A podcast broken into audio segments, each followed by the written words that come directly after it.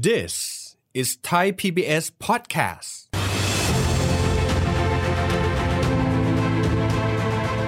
ปริมาณการผลิตจากโรงกลั่น โดยทั่วโลกยกเว้นในรัสเซียเนี่ยมันขาด ครับมันก็เลยทำให้ค่าการกลั่นเนี่ยสูงขึ้นอย่างผิดปกติ ไม่ใช่เฉพาะประเทศไทยนะทั่วโลกเลย จะเรียกว่าสูงเป็นประวัติการก็ว่าได้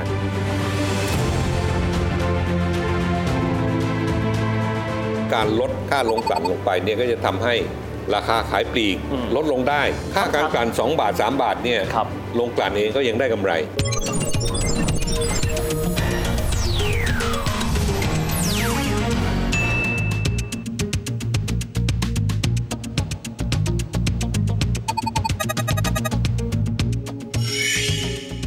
สวัสดีครับท่านผู้ชมครับ ยินดีต้อนรับเข้าสู่รายการเศรษฐกิจติดบ้านนะครับ วันนี้ครับเราจะมาคุยกันถึงเรื่องของราคาน้ำมัน ตอนนี้ราคาน้ำมันค่อนข้างสูงนะครับ แล้วก็มีอยู่ตัวแปรหนึ่งครับ ที่ถูกหยิบยกขึ้นมาบอกว่า เจ้าตัวแปรตัวนี้แหละทำให้ราคาน้ำมันแพงนั่นก็คือเรื่องของค่าการกลั่นครับ วันนี้มาทำความรู้จักกันกับเรื่องของค่าการกลั่นนะครับ รวมถึงโครงสร้างราคาน้ำมันท่ามกลางบรรยากาศที่ราคาน้ำมันนั้นทรงตัวในระดับสูง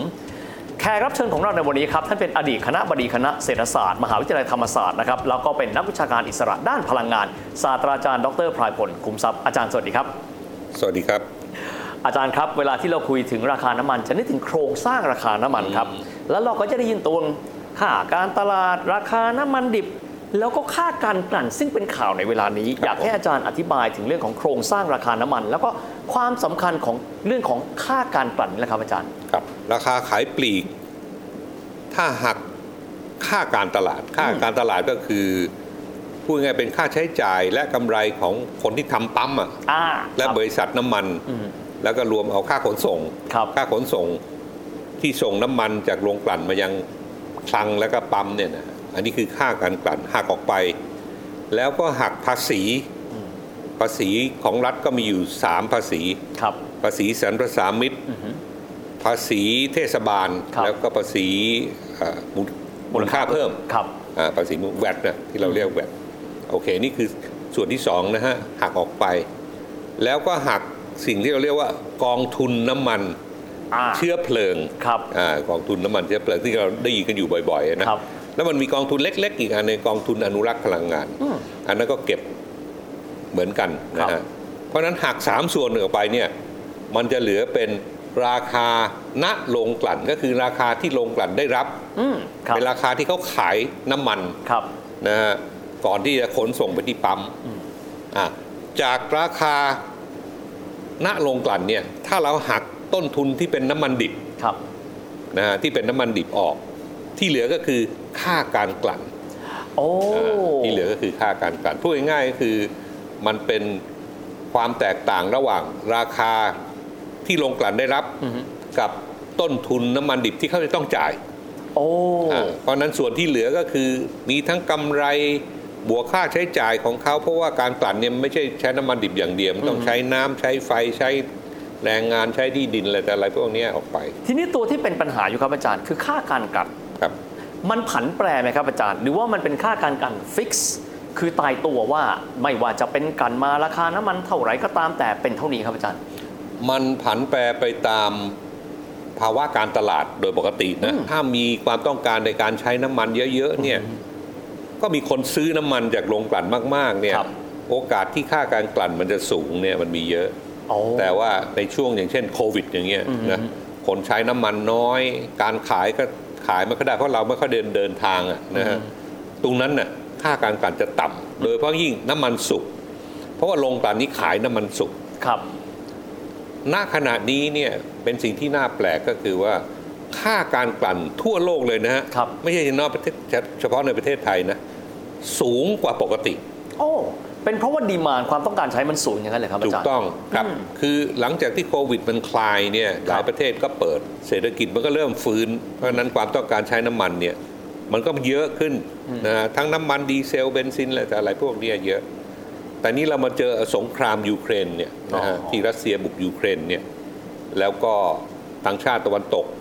จะเป็นอเมริกาหรือยุโรปตะวันตกเนี่ยก็บอยคอรดหรือว่า คว่ำบาตรมันก็เลยทำทำให้น้ำมันในตลาดเนี่ยมันหายไปอ่าส่วนหนึ่งของการนำเข้าน้ำมันจากรัสเซียเนี่ยมันเป็นน้ำมันสุกด้วยครับอ่าน้ำมันดีเซลโดยเฉพาะเนี่ยเขาต้องซื้อจากเอ่อรัสเซีย คือรัสเซียเนี่ยขายทั้งน้ำมันดิบน้ำมันสุกอ๋อเหรอครับแล้วมันมีน้ำมันสุกอยู่ด้วยเนี่ยน้ำมันสุกอันเนี้ยมันเริ่มขาดครับ เพราะนั้นมันก็เลยทำให้ความต้องการในการซื้อน้ำมันสุกเนี่ยมันเพิ่ม แต่ว่า supply มันขาด ครับเป็นปริมาณการผลิตจากโรงกลั่น โดยทั่วโลกยกเว้นในรัสเซียเนี่ยมันขาด ครับมันก็เลยทำให้ค่าการกลั่นเนี่ยสูงขึ้นอย่างผิดปกติ ไม่ใช่เฉพาะประเทศไทยนะทั่วโลกเลยครับ อ่าจะเรียกว่าสูงเป็นประวัติการณ์ก็ว่าได้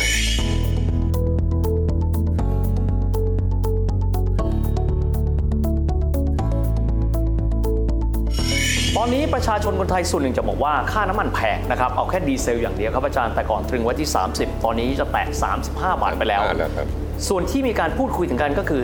1. การตลาดค่าการตลาดแต่ได้ไหมสองคือทำไมไม่สามารถที่จะกดค่าการกลั่นได้ ในสองส่วนนี้ครับอาจารย์อยากให้อาจารย์อธิบายว่า มีส่วนไหนที่ทางภาครัฐ ครับ ถ้าเกิดต้องการที่จะแบ่งเบาภาระประชาชนแล้วกดเงินตรงนั้นให้ต่ำสามารถทำได้ในสองส่วนนี้ไหมครับอาจารย์ ค่าการตลาดเนี่ยรัฐบาล ค่อนข้างจะดูแลใกล้ชิดอะเอ่อดูแลค่อนข้างใกล้ชิดมีการศึกษาเอ่อทุกๆ 5 ปี 10 ปีอะไรก็ว่าไป เพื่อไม่ให้กำไรเขาสูงเกินไปอ๋อครับอ่าคือ cap เอาไว้แต่ว่าละแต่ว่าไม่ถึงกับบังคับทีเดียว แต่ว่าทำเป็น guideline ให้ครับนะฮะเพราะฉะนั้นค่าการตลาดเนี่ยเขาก็จะมอนิเตอร์อยู่โดยตลอดครับ แล้วในช่วงบางช่วงบางเวลาที่สูงเนี่ยเขาก็จะมีวิธีการที่พยายามที่จะชี้นำครับนะให้บริษัทน้ำมันต่างๆเนี่ยได้ลด ค่าค่าค่าการตลาดลงอ๋อเพราะฉะนั้นถ้าทำอย่างนั้นได้เนี่ยราคาขายปลีกมันก็จะไม่แพงนักครับ ส่วนค่าการกลั่นเนี่ยสูงขึ้นมากเลย สูงขึ้นมากนะครับสูงขึ้นมาก เอาเฉลี่ยกันแล้วกันว่าในช่วง 10 ปีที่ผ่านมาเนี่ยค่าการกลั่นต่ำสุดอือฮึก็คือในปีที่มีโควิด -19 อะไม่มีนะดีมานในการใช้เยอะมีมีดีมานน้อยมากอืมมันจะอยู่เฉลี่ยประมาณ 70 สตางค์70ต่อลิตรครับ ในช่วง 10 ปีที่ผ่านมาที่สูงที่สุดที่ที่ลงกลั่นได้ก็คือประมาณ2บาท70 70 สตางค์กับ2 2บาท70ได้เลยครับอาจารย์เพราะฉะนั้นเฉลี่ยแล้วก็ประมาณเอาว่า 2 บาทกันแล้วกันครับนะสบาทต่อลิตรอืมแต่ว่าตั้งแต่เดือนเออมีนาเมษาพฤษภาเป็นต้นมาเนี่ยค่าการกลั่นเนี่ยมันกระโดดไปเป็น 5 บาท โอ้ก้าวกระโดดเลยนะคแล้รัวในบางช่วงบางเวลา 6 บาทโอ้ ต่อครับลิตรไอ้ตรงเนี้ยเป็นประเด็นที่ว่า ผมว่ารัฐเขาก็มีเหตุผลนะอืมอืมที่ว่าค่าการกลั่นถ้ามันลดลงได้เนี่ย มันก็จะช่วยคนใช้น้ำมันอืมนะถึงแม้จะไม่มากก็ตามสมมุติว่าเราลองเปรียบเทียบกันครับอาจารย์ กรณีของประเทศเพื่อนบ้านเราครับมาเลเซีย น้ำมันก็บอกว่าถูกกว่าบ้านเราค่อนข้างเยอะทีเดียวเยอะนะครับในขณะที่บางประเทศเองก็ดูเหมือนกับจะไม่ค่อยดูแล เช่น กรณีของยุโรป European Union นี่ ดีเซลนี่กว่า 2 ยูโรไปแล้วถูกต้องอังกฤษเอง 1.90 ปอนด์ไปแล้ว การที่ราคาน้ำมันแตกต่างกันขนาดนี้มันขึ้นกับนโยบายภาครัฐ หรือมันขึ้นมาจากปัจจัยภายนอกกันแน่ครับอาจารย์ส่วนใหญ่เป็นเรื่องของการเก็บภาษีหรือให้เงินอุดหนุน ให้เงินอุดหนุนฮะคือถ้าเป็นมาเลเซียที่ดรวิทย์พูดเนี่ยนะฮะเขาก็มีนโยบายอุดหนุนผู้ใช้โดยเฉพาะยิ่งดีเซลครับอุดหนุนแล้วเนี่ยราคาถูกกว่าในเมืองไทยครับนะฮะ ก็มากพอสมควรนะผมว่าหลายบาทอยู่พอคสรัมบควร ในขณะที่ประเทศอย่างยุโรปอเมริกาอะไรแต่อะไรพวกเนี้ยก็มักจะเก็บภาษีอ๋อแล้วบางประเทศนี่เก็บสูงด้วยซ้ำไปครับนะฮะเพราะฉะนั้นราคามันจะต่างกันเนี่ยก็เป็นเรื่องที่ว่ารัฐบาลจะช่วยให้เงินอุดหนุนหรือจะเก็บภาษีครับ อันนี้พูดโดยทั่วๆไป โดยทั่วๆไป โดยทั่วๆไปอย่างนั้นครับปัจจุบันเนี่ย ก็เกือบจะเป็นอย่างนั้นนะคือมาเลเซียเองก็ยังอุดหนุนอยู่ครับ แล้วก็ยุโรปเองก็ยังเก็บภาษีค่อนข้างสูงอยู่อืมอืมอืมแต่ของประเทศไทยเนี่ยก็อย่างที่เราทราบกัน เราเคยเก็บภาษีค่อนข้างสูงอะนะฮะประมาณ 5-6 บาทต่อลิตรเนี่ยครับสำหรับดีเซลเขาก็ลดให้อืมอืมลดให้ 5 บาทก็เหลือประมาณบาทกว่าๆต่อลิตรแล้วตอนนี้ เพราะฉะนั้นณขณะนี้ก็ต้องบอกว่ารัฐบาลรัฐบาลไทยก็อุดหนุนในระดับหนึ่ง แล้วก็ยังให้เงินอุดหนุนจากกองทุนน้ำมันเชื้อเพลิงด้วยครับ หลักคิดของบ้านเราครับอาจารย์ ต่อเรื่องของการดูแลราคาน้ำมัน ให้อยู่ในสภาวะที่คิดว่าพอเดินไปได้ ไม่แพงเกินไป แต่ในขณะเดียวกันก็ไม่สะเทือนวินัยทางการคลังดุลยภาพของบ้านเราเป็นยังไงครับอาจารย์ ถ้าเป็นกรณีปกติเนี่ย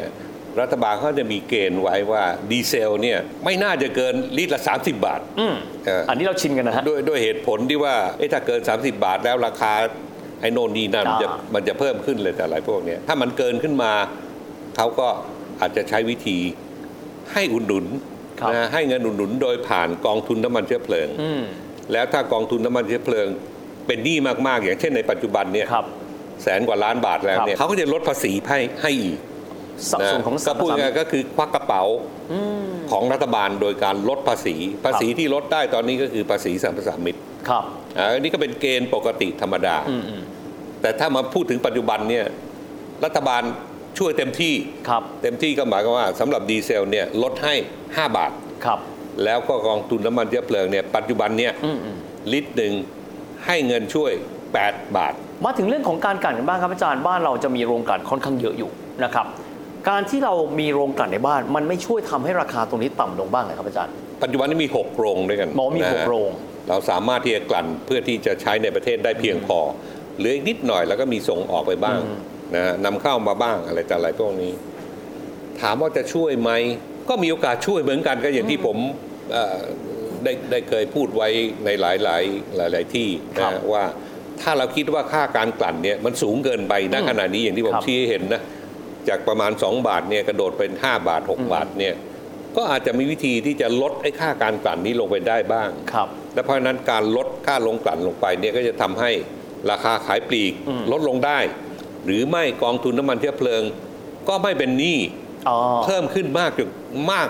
มากอย่างที่เราเห็นนะปัจจุบันนี้อืมก็ไปชดเชยตรงนั้น ผมยังคิดว่าน่าจะน่าจะใช้วิธีการในลักษณะนั้นก็คือ พยายามที่จะหาวิธีลดค่าการกลั่นลงไปอืมอืมจาก5 6บาทเนี่ยให้เหลือ ผมว่าอาจจะสักประมาณ2หรือ3บาท อันนี้ครัก็บแล้วแต่ว่ารัฐบาลจะสามารถที่จะ หาข้อตกลงกับโรงกลั่นได้มากน้อยแค่ไหน อ๋อ ก็ต้องสองฝ่ายนะ ทั้งโรงกลั่นครับต้องบรรลุข้อตกลงกัน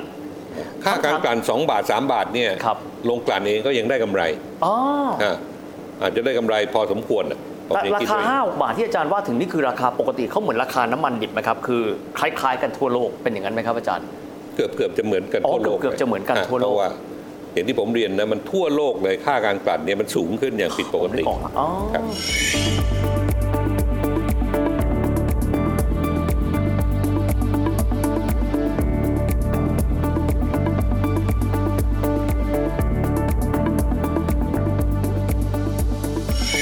ายที่สุดครับอาจารย์สงสัยไม่หาย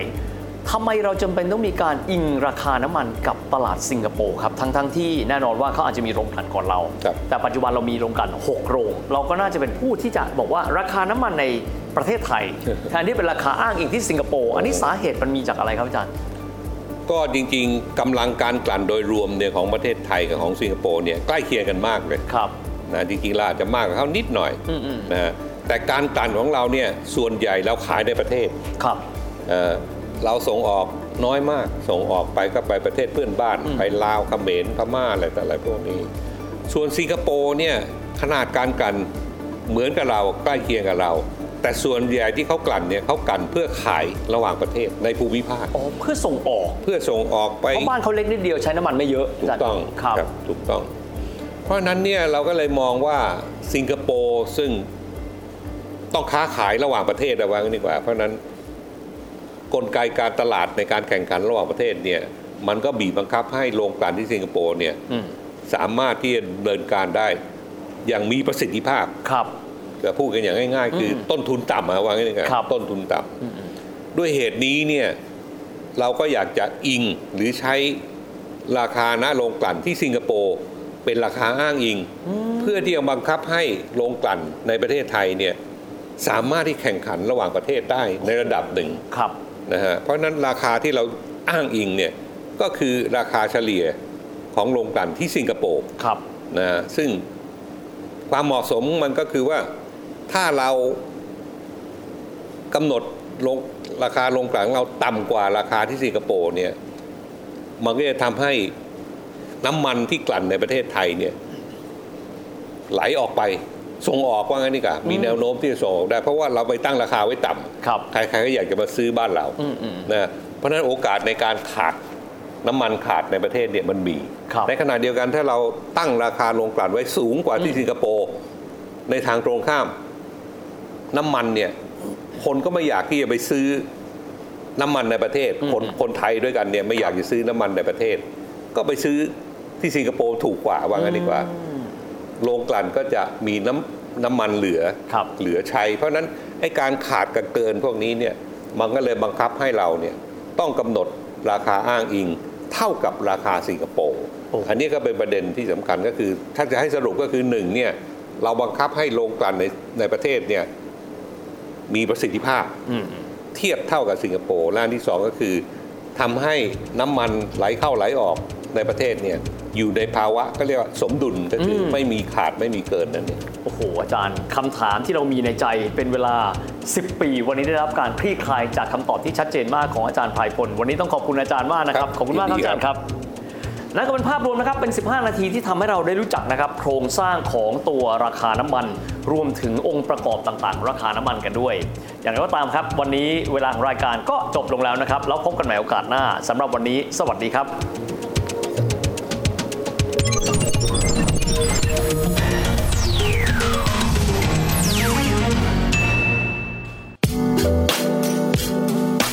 ิดตามรายการทางเว็บไซต์และแอปพลิเคชันของไทย PBS Podcast Spotify SoundCloud Google Podcast Apple Podcast และ YouTube Channel Thai PBS Podcast Thai PBS podcast. View the world via the voice.